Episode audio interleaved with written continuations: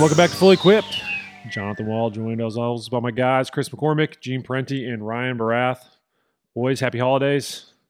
It's our last episode of the year. No episode next week. Just a heads up for those of you that are loyal listeners and listen to the pod every week. I know there are a few out there who do listen every week. We always appreciate it. But as always, how we doing? Ready for the holidays. Yeah, definitely. Ready for a little holiday break? It's cold here in San Diego, smartass. Anyways, it was 45 degrees out at my test site this morning. That is not that is cold what I signed for California. Up for. That is really cold for California. 36 when I left the house this morning. Ugh. Jagging golf balls in 45-degree weather is highly overrated.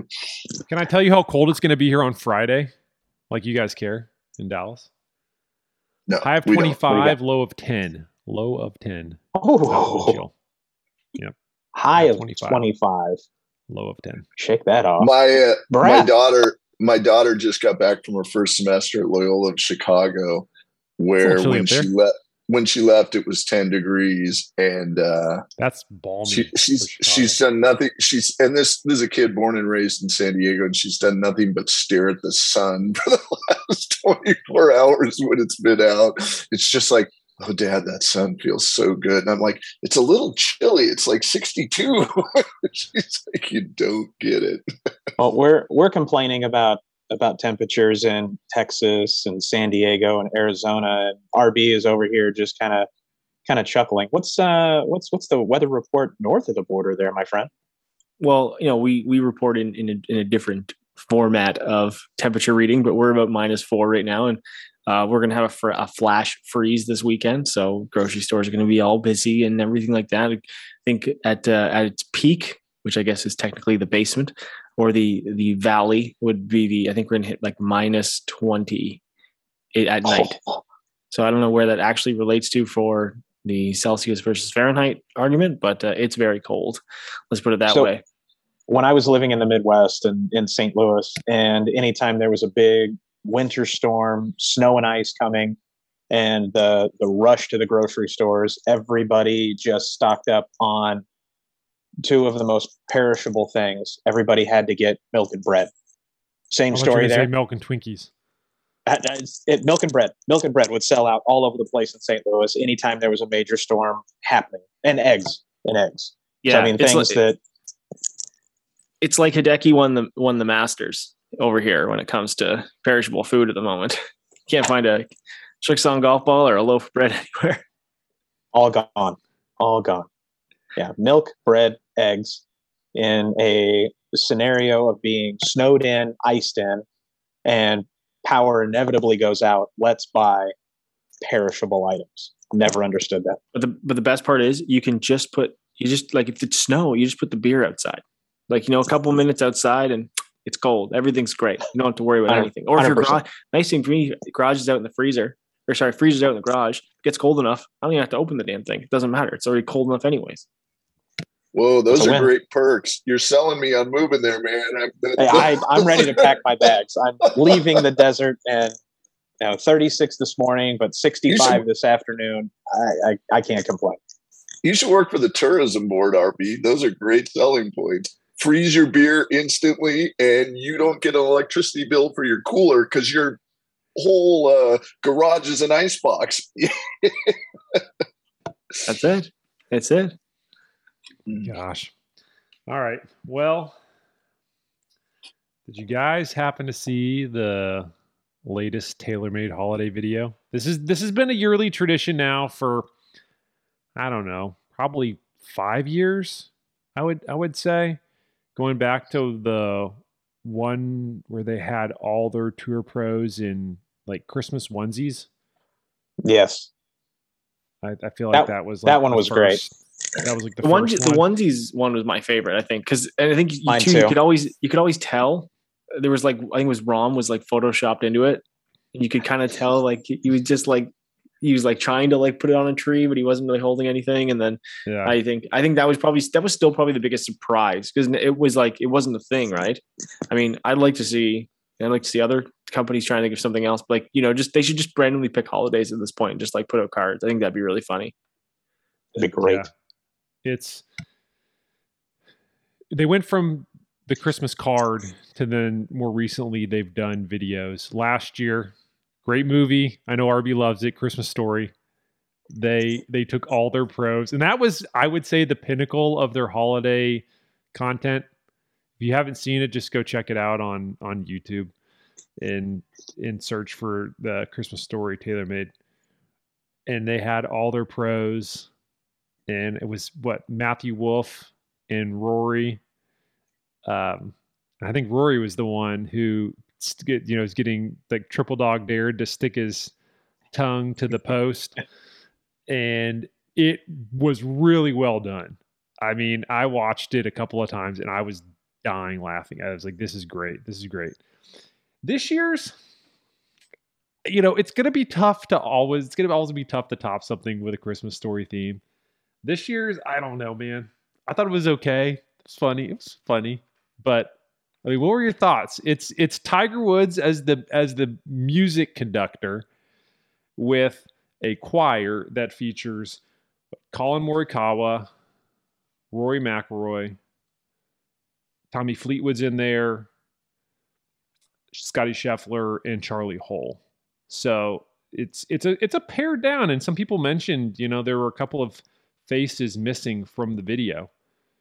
No Dustin Johnson, no Matthew Wolf. I would say that's directly tied to their connection to Liv, but it's them singing. Rory looks, I mean, if you want to watch it, go to their social media feed, but Rory is completely lost, and Tommy Fleetwood's trying to help him figure out what page they're on for the song. Tiger, I don't know, on a scale of 1 to 10, what kind of a job do you think conductor Tiger did on leading the choir? I think there was definitely a separation of conductor and choir. I mean, there wasn't a whole lot of synchronization going on between his movements and the choir singing. I think Rory was intentionally looking lost. I can buy into that. And Fleetwood, kind of same thing. Like, he just had a little bit more of a clue than Rory. I get that. That was entertaining. That was funny. Yeah, Tiger was going through the motions up there.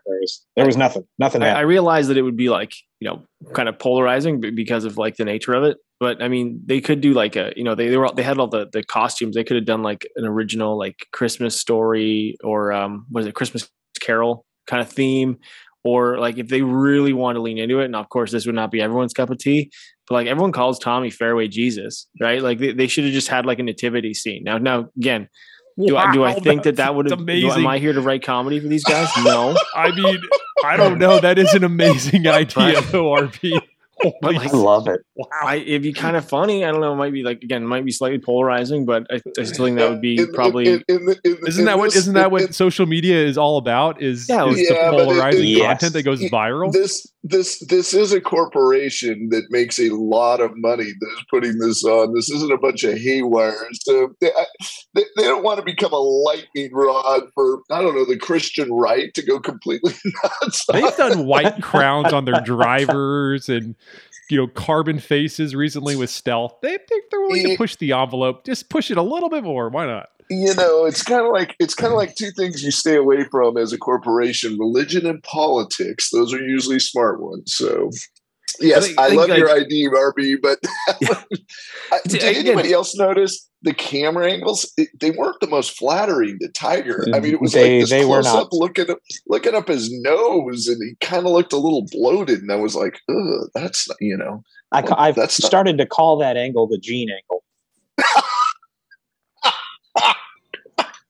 Hey, I have a surprise. We see it every week from Uncle Gene. He's got that camera set up. We can see right up his nose.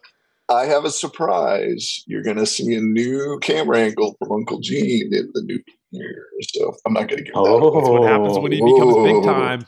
Yeah, it's like the what is the other one? I'm going to stop talking. I'm going to stop shooting this on my stupid phone that causes me more grief than I don't even want to get into that.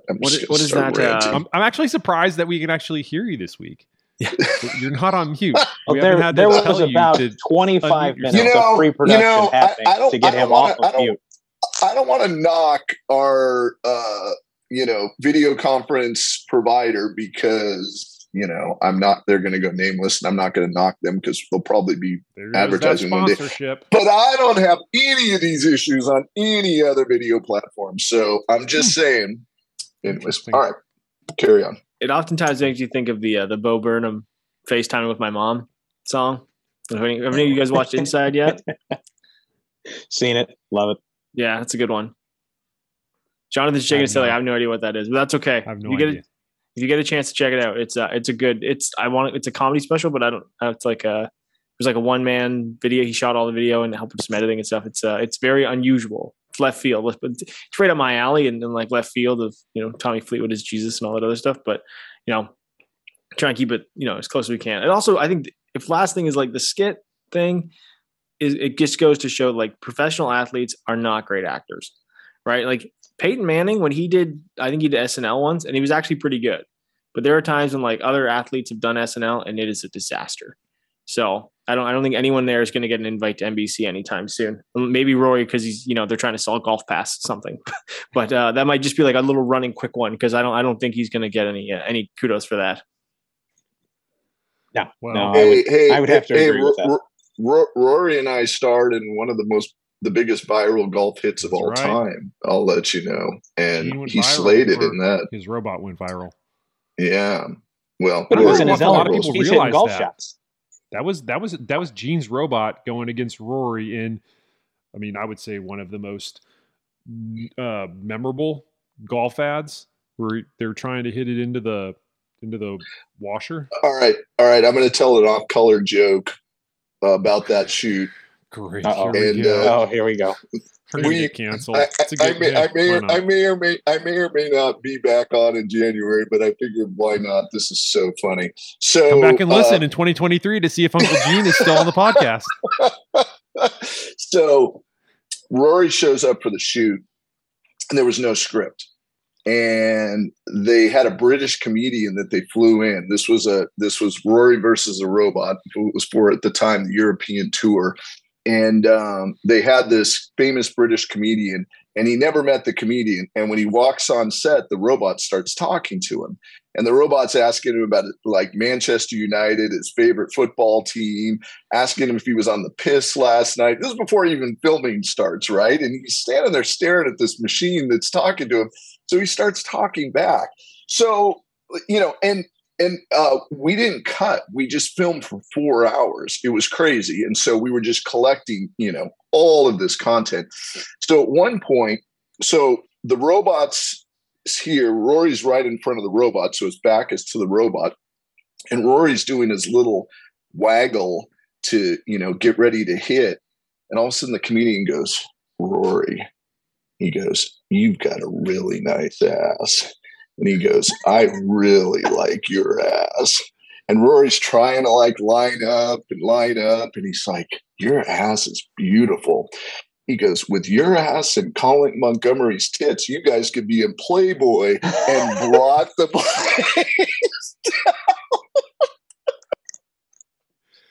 Everybody fell over laughing. Amazing. We had to cut. Even the cameramen were shaking. They were laughing so hard. Rory had to walk off the set. Needless to say, that didn't make it in the news, but it was really funny. So tune in and I would love to see that. Yep. I'd love to see that video clip from the shoot. Where does that live, Gene? You have that in the archives somewhere. Somebody asked that. It's got to be. It's got to be. Oh, they were filming it. So, and then the funniest part is. The one that ended up coming out, and there were all these other highly inappropriate things, and you know he started swearing at the comedian at one point and all this stuff. But anyways, when the final one came out, it got delayed like 2 or 3 weeks because the tour thought it would be slightly controversial. It's like so when I would walk out, the guy didn't know me at all, and he's like Rory.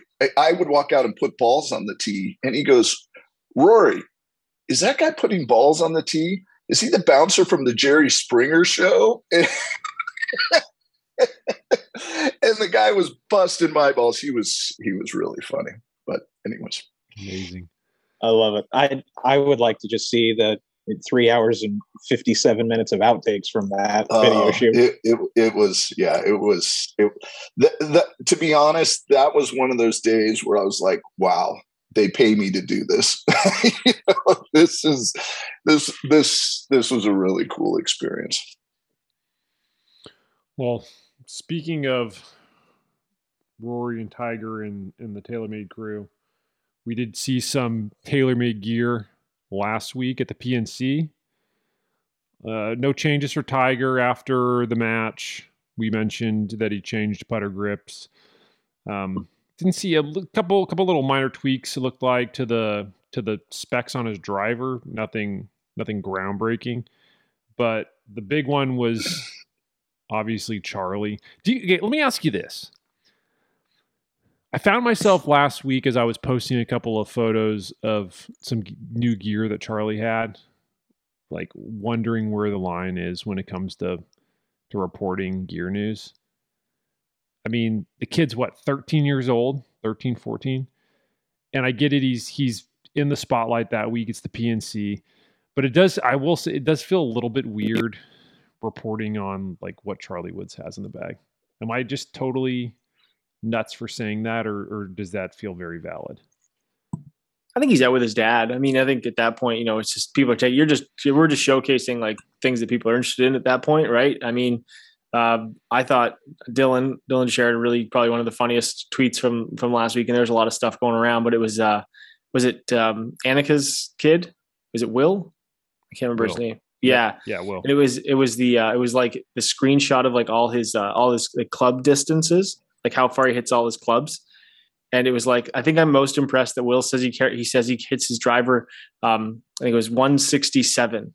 He says, I guess you have to be at least 12 years old before you start lying about how far you hit your driver. That was pretty good. That was of all the things from the PNC, I thought that was probably one of the best little quick jokes I saw.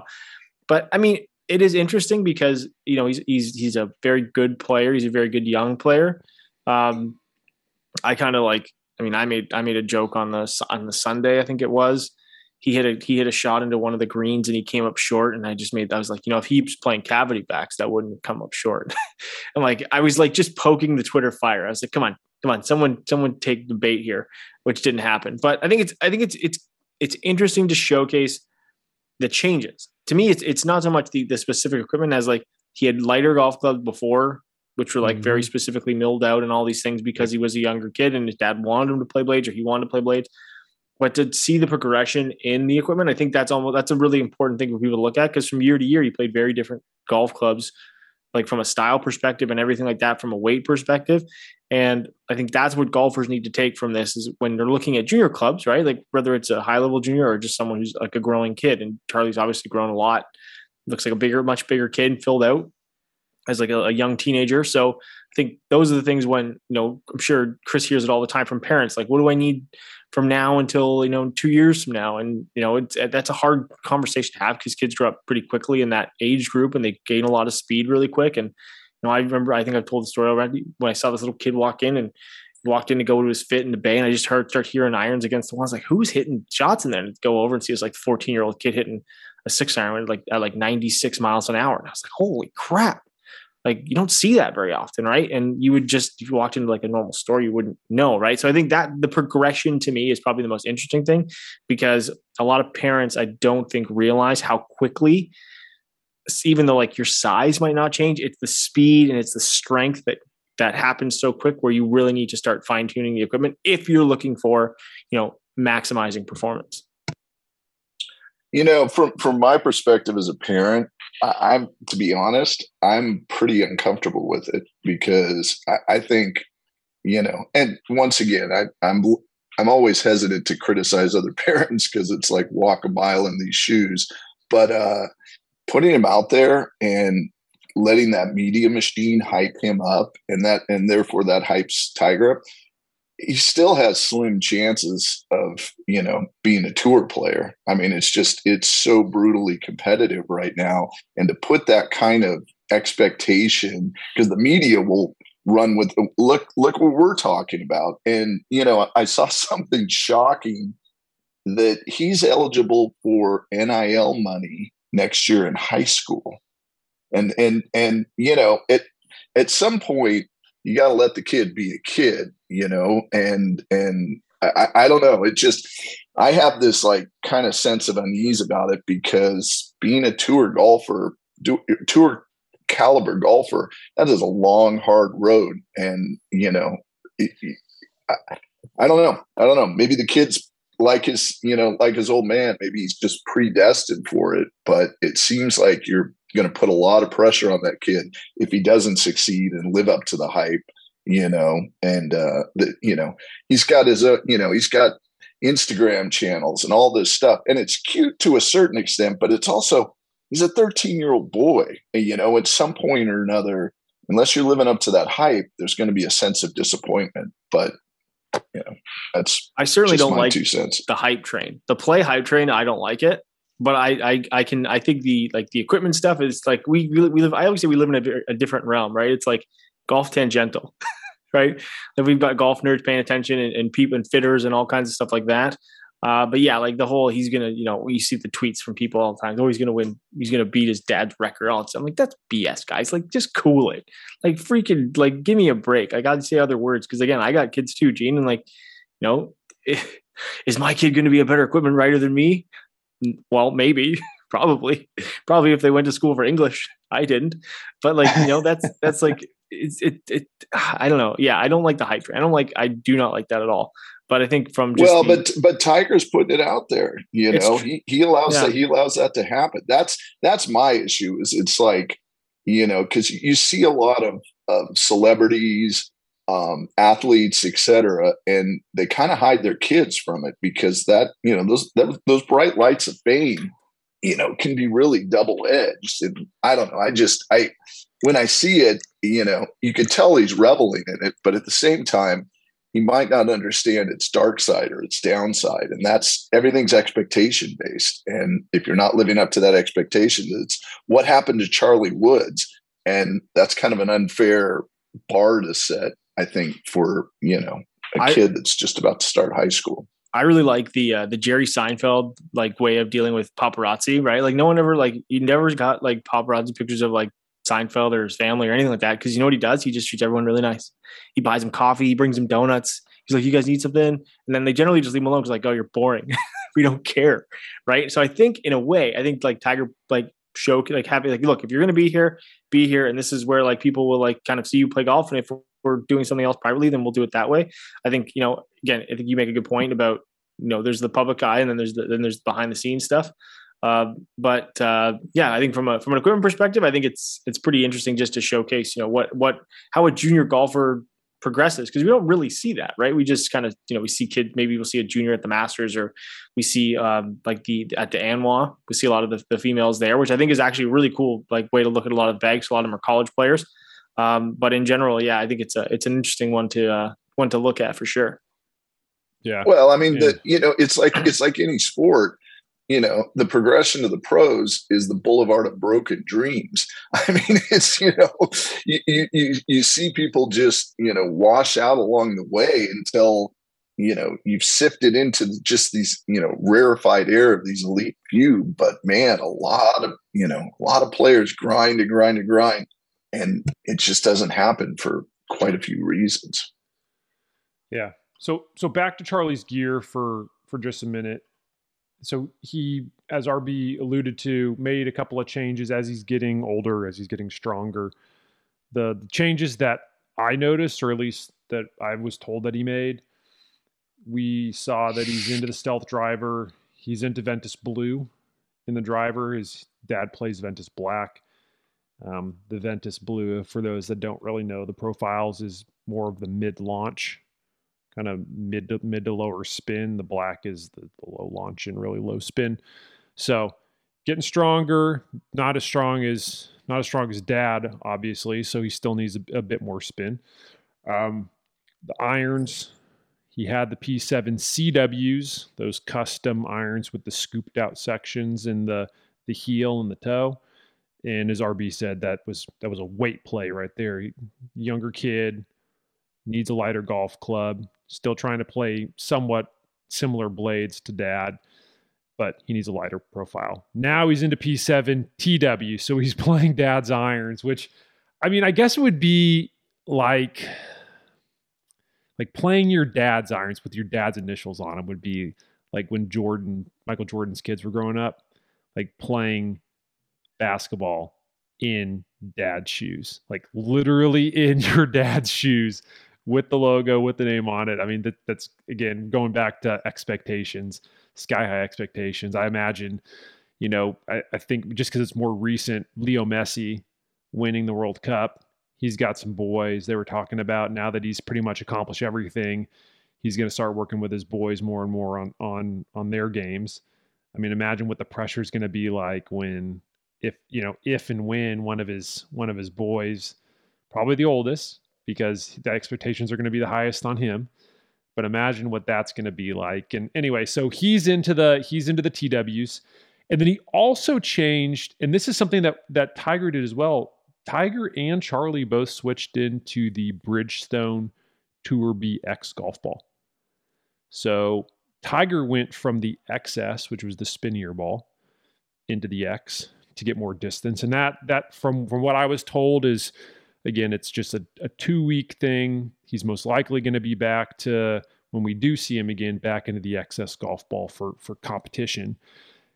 And then Charlie goes from the RX, which is the lower compression golf ball that Bridgestone has in their lineup. He goes from that golf ball into the firmer X. And again, stronger, more speed, can play a golf ball that's lower spin. So those are the changes for Charlie. Again, some people might roll their eyes and go, oh man, you're pointing out the gear changes for a kid. But again, he was in the spotlight at the PNC. I feel like a lot of people are always curious about what Charlie's got in the bag. The other thing that I do want to point out, that the shoes, no Nikes for Tiger, no Nikes for Charlie, which I don't know. It's kind of telling. Like Charlie wore a Snoopy, a ball cap with Snoopy on the front, and Justin Thomas gave him a lot of grief about it and asked him what the story was, and Charlie said it was the one that fit the best. But love it is answer. Is there where there's smoke there's fire? Like, I know Tiger wasn't wearing Nikes because he was looking for more stable footwear after the injury, and he's still in the FootJoys. It looked like a little bit of a different shoe this time around, different sole, different overall look to the shoe, and Charlie is also in FootJoys. I don't know. Maybe I'm overthinking it, but I look at that and I'm like, maybe he's not going to grow up to be a Nike guy. Do you think they're getting out of the performance golf wear? Like with Nike, if you look at, like, I mean, I'm not a Nike guy. I do not fit into their shoes only because of, like, I have a very wide foot, but the in general, if you look at the way they've kind of progressed, there hasn't been a lot of like evolution in their shoes really, or like a lot of marketing behind a lot of their shoes. And kind of like with their clubs, it's usually like there's this big announcement, and that was the issue with their clubs, right? They'd have this big announcement and then you wouldn't hear from them again at all about it, right? Whereas like every other golf company kind of has this cadence of like continuing to talk about product. But for the shoes, it's like they've got so much invested in the Jordan brand, selling a lot of golf shoes, which are really cool, by the way. That's what I was going to say. Like how much do they want to put into this performance where they are competing? If they're not, like, Nike is kind of like, if they're not the top dog in an industry, like, they don't really necessarily chase it. They tried it in hockey before. It didn't really necessarily work out. And with Tiger, other than Tiger and Rory, like, they haven't really had a lot of newer players, I guess you could say. I know they got, like, Scheffler's into like the Nike shoes as well, but it's this weird like space that they're living in right now, because they don't have, other than, again, they have Rory, but other than that, there's not a lot of other athletes that are really gravitating towards like the shoes and the performance side of things like that. And like, I mean, they let Federer go. Who would have thought, of all the people, like the greatest tennis player of all time, the most one of the most recognizable tennis. When I think of tennis, I think of Roger Federer, and he went from Nike to Uniqlo. If I pronounce that right. And it's like, okay, like, I did not expect that at all.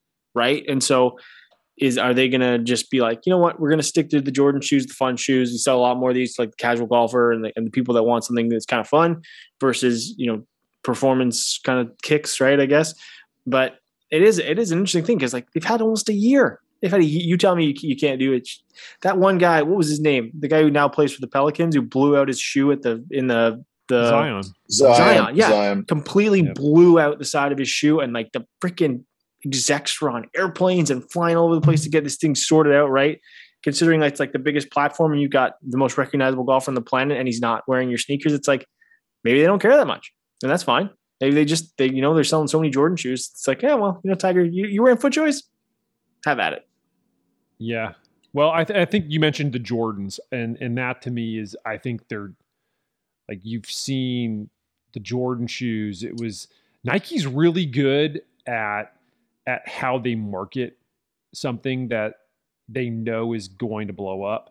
Like I remember when Jordan was just starting to get into into shoes, and they would really just seed them to influencers, like really, really well-known influencers or athletes in other sports. And they would showcase, you know, the Jordan 11s in a golf shoe. And then it would blow up on social media, and we're like, oh, when are we going to get those? And then they would just do this, and it was slow. We're slowly just trying to take the temperature of the market and see, hey, is there interest here? They knew the interest was there, but I don't think they realized the rabid fan base for Jordan golf shoes. And I think it's been so good that I think Nike's probably like, you know what? We don't really need a performance golf shoe. I mean, if anything, get Scotty Scheffler what he needs. You can get him, you know, basically player edition, just built for him. But yeah, if I go and I Google Nike golf shoes, I see a lot of Air Max 90s. I see a lot of Jordan golf shoes, like the Jordan 4s, you know, Jordan 1s. Rory was wearing Jordan 1s. Did you guys see that during the match? He was not wearing a traditional Nike golf shoe. And it just goes to show you, I think that they're looking at style. I think they're looking at what's going to pop. Maybe not so much looking at, you know, do we have a high performance golf shoe in our matrix? Well, and I my theory is it's much simpler than that. It's sales. You know, are Tiger's products moving the needle in sales? And if they're not, Nike's, you know. So Nike was a client of mine, and the golf division was a big client of mine. And you know, the day that Nike golf ended, those guys just all showed up to work, business as usual, and they had a meeting at 10. Nobody knew what it was. And by 11, they were all being escorted out of the building. I mean, Nike just, you know, and I talked to a lot of guys that worked there, and they said, golf division just simply wasn't making enough money, and it just wasn't worth the amount of time because, you know, they had grown to, you know, $20+ billion company. And they didn't want to have to invest the time in a company that didn't show any growth potential. So they're a big, cold-hearted corporation that, you know, we think Tiger Woods, they think bottom line. And if the bottom line is not moving on Tiger stuff, there's somebody else out there. You know, that is a machine that just keeps on rolling. And I think, you know, to your guys' point, Jordan still, and it's a testament to the team, the Nike team around the Jordan brand, how innovative they are in expanding that. And, you know, relating Jordan basketball to Jordan golf, even though he's a sicko golfer, I mean, that's just a brilliant move. And they've been really effective in that and seeding the products, like you guys say. But if a certain player, regardless, is not moving the needle, they don't have a lot of sentimentality about that. All right. Enough about Tiger and Charlie. Oh, you know what? I did actually forget. As I say that, I did forget to mention that Charlie changed putters. So I remember last year at the PNC, he was using a one of Tiger's Newport 2 GSS backups. They just had it cut down and grip slapped on. And I noticed that Charlie's into a Newport 2 prototype. It looked to me initially at first glance like it might be the plus version, just the wider flange, but I think it's just more of a traditional Newport 2. But he also made that change. Anyway, all right, so we're on the back half of the final pod of 2022. And I want to do a fun recap of some of the gear that we saw this year, some of the things that stood out to us. So let's start with the biggest surprise for 2022. from a gear perspective?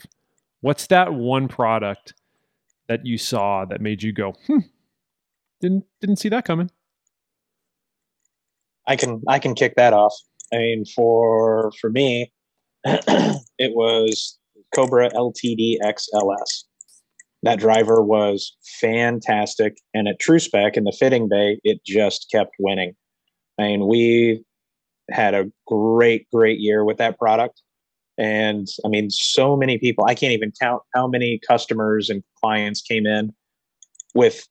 I mean, that wasn't even remotely close to their radar, and I mean, they go, they hit it, it blows them away, and then they leave going, wow, I'm really glad I did that. I never would have thought to test that driver. It was amazingly good.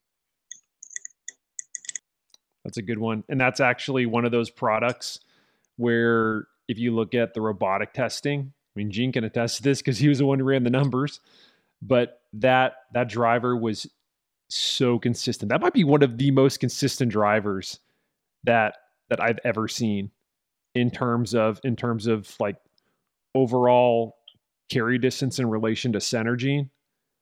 I mean, it was what, within like 4 or 5 yards, right? Yeah, the drop off in distance was exceptional, and yeah. So this time of year is really interesting for me in that I get a chance to see these products, test these products, but without any of the marketing hype or spin. So all I'm looking at is just raw numbers. I don't know anything about the technology story. I see a name on the bottom of the club, but you know, I can kind of guess a few things based on some, you know, superficial features that you see. But when I looked at the test results of that product, I was blown away, and I went, wow, they really did something special here. And it's really encouraging to hear that, Chris, that translated, because, you know, I sometimes wonder, is this my own little weird bubble here, or, you know, are golfers really going to benefit from it? And, you know, hands down, it was a very, very surprising product. The product for me that I would say though had to have been the Stealth, just because it was such a radical sea change for TaylorMade to, you know, and another surprising product in that ball speed, center hits, very similar to the previous model, which we see every year because that's governed by the USGA and the RNA and limiting, you know, the initial flight. But it was a couple miles an hour faster over all nine or the other 8 points in relation. And they really did an interesting job in converting from titanium to carbon and coming out with something that was faster. Historically, carbon has been slower. And when we test carbon products, you know, the most classic example was Callaway's introduction. It was considerably slower. So they've developed technology that not only can equal titanium as far as ball speed, but surpass it on off-center hits. And that was a pretty impressive introduction. Yeah, that Stealth Plus fairway wood this year, and talking about Stealth, that thing has been one of the best fairway woods I've had in my bag in years. That thing is awesome. Yeah, I was going to say the fairwood is pretty insane. Like the fairwood's really hot. But if I was to say from like a really nerdy, like dive into a product, I think a lot of people have seen it on like YouTube channels. I'm sure you guys see it in the fitting bay. I know is the Autoflex, right? It's like this. It's this weird.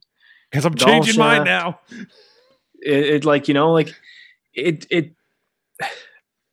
I talk to fitters and they're like, you know, I think we understand like, you know, how it works and like what the idea behind it is. Nobody understands it. It's hidden technology. But what I think when you put it on a bend profile, like, you know, you can't hide what a bend profile is. Like you just put it on a thing and it measures it out. Like I made that sound very simple, but it's not exactly that easy. But you know, you put it on an S3 machine or something like that, you're going to get a bend profile, you're going to get CPM, you're going to get all these things that is raw data that you can look at, right? And then from there, it doesn't matter if it's made out of horsehair or Not that it is, or like you gave away the hidden technology. Yeah, I'm giving it away at this point. But RB, is that our sponsor, Horsehair Products, this week? Were you going to make a nice transition? What's it? Mane and Tail. Mane and Tail is that horse shampoo from the Sell Any. The guy who did the Super Size Me movie, he did the I'll Sell the movie that sold everything. His main sponsor for the movie was Mane and Tail, and he had to took a bath with a pony at one point for like the silly commercial in it. Yeah, I had to watch a lot of silly TV and stuff. Anyways, but yeah, I think that's what it comes down to is like it opens people's minds to shaft profiles and to trying different things, right? Because we always like kind of focus in on weights and like, and again, it is important. But I know I've been doing some testing and I got a lot of fairway woods that are not adjustable. I've been messing around with old fairway woods that are not adjustable. And to be honest, I'm really lazy and I'm not reshafting all these fairway woods with expensive golf shafts. So I'm testing them with like stock 60 gram, stock 65 gram fairway woods. And I'm going, why am I getting more club head speed? Why am I getting club head speed equaling ball speed? I'm like, oh yeah, because this thing is 15 grams lighter than my own fairway wood shaft. Right. And now I'm starting to think, should I go to something that's lighter, maybe a little softer in my fairways to get that out? Now I have to take it to the golf course, right? Because a miss on something like that might be bigger. But for the right player, that shaft seems to really work and does have different profiles. So for me, you know, it's like kind of joke about it, but I've seen someone on the golf course. I talked to them about it. They had no idea who I was. Most people don't know who I was. I'm a very unassuming human being out in the world. And he just starts bragging about this driver shaft. And I thought to me was like, okay, something's clicking with this thing that's working. So for me, I got to say the one thing that stands out and it's in it for a little while now has to be the Autoflex. Well, I that sounds like a 2023 testing story. I've never tested it before, never put it on the machine. I mean, I'm curious just to do different load profiles during the downswing and see what the performance characteristics are. So for 2023, we may have to circle back to Gene as a consultant once he gets booted off of the podcast for his off-color comments earlier in this episode. Oh, those will be edited out. Don't worry about that. Coach has got my back. He'll keep me in the straight and narrow. Coach tuned out 30 minutes ago. What are you talking about? Coach isn't even talking. Coach is not here. Coach is on a flight back to New Jersey right now. Hey, I'm here, all right. Who's that? It's the voice of God. Was that the voice of God? I got it. It's me, Margaret. Mine actually is not a club. I'm gonna throw a little bit of a curveball here. Biggest surprise for me was a test that we ran this year that totally shattered. So you guys know this. I played raw wedges, raw rusty wedges for a good long while. And I used to always play them because one, I liked the feel, but two, I always thought, man, these rusty wedges, I feel like I'm getting more spin, more bite. And then Uncle Gene shattered my dreams when he ran a test on rusty versus plated. Come to find out, there is no difference in spin. And so now every time I look at my wedges in my bag, I did not switch. I'm still going to stick with my raw SM7s that I still have in the bag. But every time I look at my wedges, I'm just like, they don't feel as special or as magical anymore. So thank you, Gene, for shattering my dreams. I've been doing that for 33 years. So I've become good at it. Unfortunately, but you know, I mean, there's, you know, when I talk to people and, you know, they sit there and argue with me about things like that. I'm like, I can't explain why this is occurring. I can just show you a data set that's repeatable. That's all I can do. And, you know, this data set's repeatable. You can make any kind of argument as to, you know, why it's occurring or, you know, that maybe I didn't do the right setup or something like that. But yeah, that one was interesting. To be honest, I'd never run that test before. And so that one was a little bit eye opening. I mean, rusty wedges look cool, but you know, they do. The tour pros have them. So everybody wants to be a tour pro. So you buy the raw wedges, but yeah, no difference in spin. That was a big surprise. I thought for sure there would be at least a noticeable uptick in spin. But anyway, that's what you are. You're just a dream killer. So yep, that's good.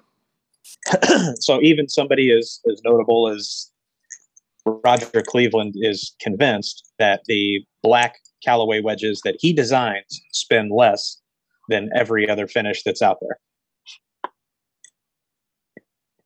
And he tells all the guys on tour, like talking to Johnny Wonder, and Johnny was like, yeah, Roger's convinced that the black finish on the Jaws wedge spins less than anything else. Did they give a number? Gene? No. He just said spins less. That's the lowest spin out of any of the Jaws family wedges. It could be within the noise. I mean, it might spin less, but I'm just curious, is it a noticeable number? I think we need another test. You know, the bottom line is, you know, in relation to wedges is, you know, with the USGA's changing in grooves from, you know, what was that 7-8 years ago? It's been a while now. 2010, because it was the CC. Was it 12 years ago? Wow. But that kind of leveled the playing field on a lot of wedges. And suddenly a lot of the innovation that you started seeing with wedges from a spin standpoint really started, you know, the deltas between the high and the low spin really started contracting at that point. Sorry, wedge guys, just the truth. In my all old club buying, I was able to scour up two red saw Vokey spin milled, like the OG ones. So I'm going to clean those up and give them a little test, and I'll put them up against, and they're raw, so I'll put them up against my raw SM8s and see where they stack up. Now again, they're both used, but I think the ones that I got are in pretty good shape. So I'd be very interested to test those out with like a modern golf ball, dry, clean wedge shots, and just hit those, because I think it would be pretty fun to see what actually happens. Oh, and look at that. Jonathan's got one of the wedges I shipped to his house. Speaking of Arby's wedges, one of his wedges appeared at my house. I've totally forgot it was coming. I'm like, what did I order from Second Swing Golf? I'll tell you, I didn't do the test, but I do believe it is. Titleist did an interesting test a number of years ago with a machine where they proved after, wasn't that many, it was like 400 or 500 hits in the same position, that spin characteristics started degrading and the wedge simply doesn't spin enough. And, you know, the analogy I use is it's just grooves on a tire. You start wearing those out and that becomes, you know, more slippery, or, and especially the main thing that you want to make sure you have new wedges or wedges that are functioning properly is when you're hitting at a wet rough. And that's when your wedge is really going to perform. And if you've got an older set of wedges, you can really start to see performance degradation at that point. I had a guy we were about 20, 21, 22 years old. And one of the guys I worked with at the big box golf store back in the day, he still had his 60-degree wedge from when he got it when he was like 13 or 14. I don't remember the model of it. There were no grooves on the middle of this wedge. He was a good player, and we bugged him forever about this thing. It's like, you got to get new. He's like, oh, I know how far I hit it. And he finally got a new wedge, and it might have been one of the SM something or the CG14 or whatever it was at the time. But he lost 25 yards on his full compressed wedge. He's a good player. He's really strong, had a very strong grip, de-lofted the golf club a lot, and he lost literally 25 yards on his full wedge, lob wedge shot, because he was so used to having it not spin as much. So it would kind of pierce a little bit, and it would check up. It was spinning enough, but it was unbelievable to go out and watch him. First time we played, he's like, oh, I finally got a new wedge, guys. You can stop giving me crap about it, right? And the first hole was a par 5, laid up to a wedge distance, and then immediately left it 20 yards short. And we laughed and we laughed, and he did not laugh.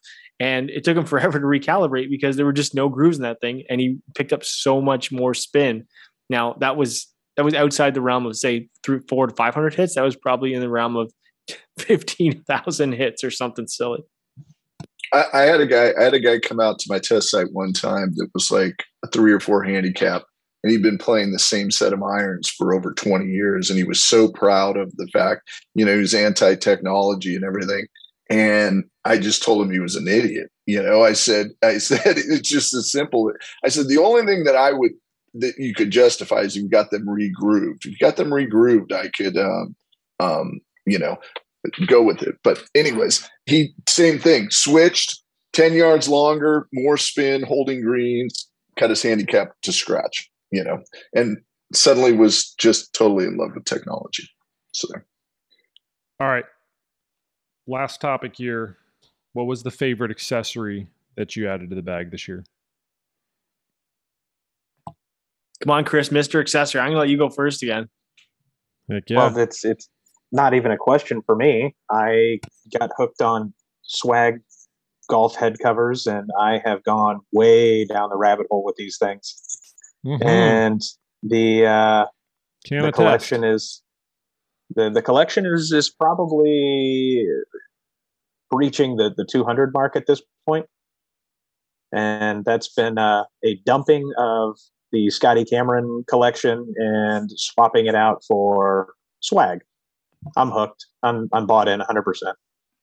I've got one of their covers and I've never seen it before. I should I should send you a picture after this, and we'll what's the term? We'll Antique Roadshow it here and appraise it.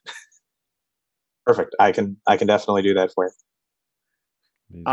For me, although it's not, it's from, you know, sponsor of ours, friends of ours. I did pay for this. I bought this before I think I joined the team here, but it is my Rockform phone case, and I like it for 2 reasons. One, it goes along with my iRange phone holder, which I love. I can use it in my garage or out on the golf course. I can take it with me. I know because you can stick your phone to it, and it doesn't have anything clamping to it, which is why I like it. But this, because of the magnet on it, which I'm sure Gene hasn't experienced it yet because he doesn't have a speaker, but that sticks to the cart, right? So you can go out and play. You can stick it to your cart. You can stick it to your golf bag or whatever. And so for me, it's this because I use my phone all the time, and the magnets are awesome. So for me, it's the phone case because it just makes things easier when I use like Arcos or whatever. I'm out on the golf course, or I'm using the magnet thing on my little phone stand. I just clip, doesn't go anywhere. And when I'm at home cooking, it sticks to my range hood above my oven. So, you know, I'm a big dual usage guy here. Well, my favorite accessory was starting out as a very sad story about someone who thought that they were an equal member of this pod and found out that no, they were just the sidekick that got kicked every once in a while. And I was Charlie Brown trying to kick the football. And wait a second, losing, pulling it away. It looks like we're running short on time here, Gene. We're going No. I will finish my Christmas rant. Damn you. And so lo and behold, I go to the other side of the golf.com family, the teaching side, where they're like, Gene, we like you. You're brilliant, everything. And thank you for coming and presenting to the top 100. And we want to give you a Rockform speaker and a Bluetooth speaker tumbler by Vibe. They're not even a sponsor, and I'm giving them a big plus or endorsement. I have 2 speakers. You guys can't see listening at home, but I'm frantically waving them to my co-host, showing them that I have 2 speakers. There is Christmas this year. And as soon as he figures out where the mute buttons are on him, we'll be able to listen to him, right? I was going to say, should we tell him? Doesn't even know how to turn him on. He's just randomly, frantically waving things.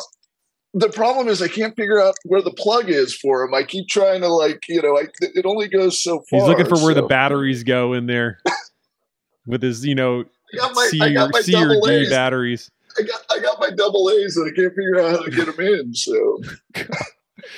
All right. Well, mine was a very simple item. I've used a Putout putting mirror. I mentioned this actually on the .com in a story that I wrote this week.